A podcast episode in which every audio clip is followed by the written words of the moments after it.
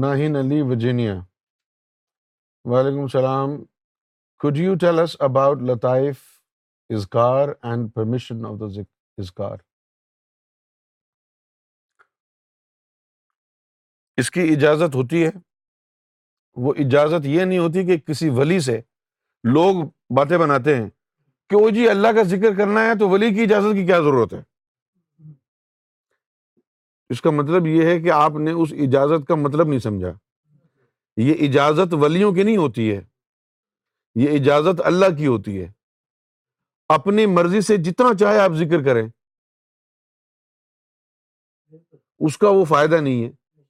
اور جو اللہ جب عزن عطا کرتا ہے کسی قلب کو، تو پھر اس ایک دفعہ ہی اللہ کا نام دل کی دھڑکنوں میں چلا جائے۔ تو اس دل کا اللہ کے عرش سے تعلق جڑ جاتا ہے۔ ہاں وہ اجازت جو ہے، وہ ولی کی نہیں ہوتی، وہ اجازت اللہ کی ہوتی ہے۔ ولی نے تو صرف آپ سے قول و اقرار لینا ہے۔ تین دفعہ وہ کہے گا، چلو پڑھو، اللہ اللہ اللہ۔ اب یہ آپ کا اقرار لے کے اللہ کو بھیج دے گا۔ پھر اللہ اجازت دے گا آپ کے قلب کو کہ اللہ کا نام اس میں داخل ہو، تو پھر داخل ہوگا۔ اب اللہ کی اجازت کہاں سے ملے گی؟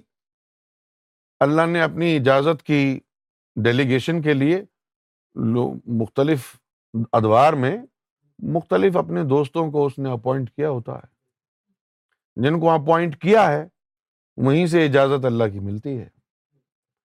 اس دور میں ذکر قلب کا عزن صرف اور صرف سیدنا گور شاہی کے پاس ہے۔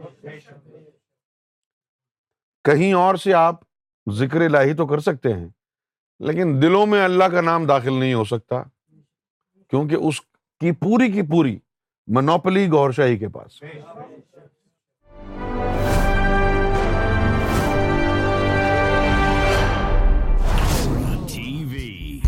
Bringing light love and peace in your life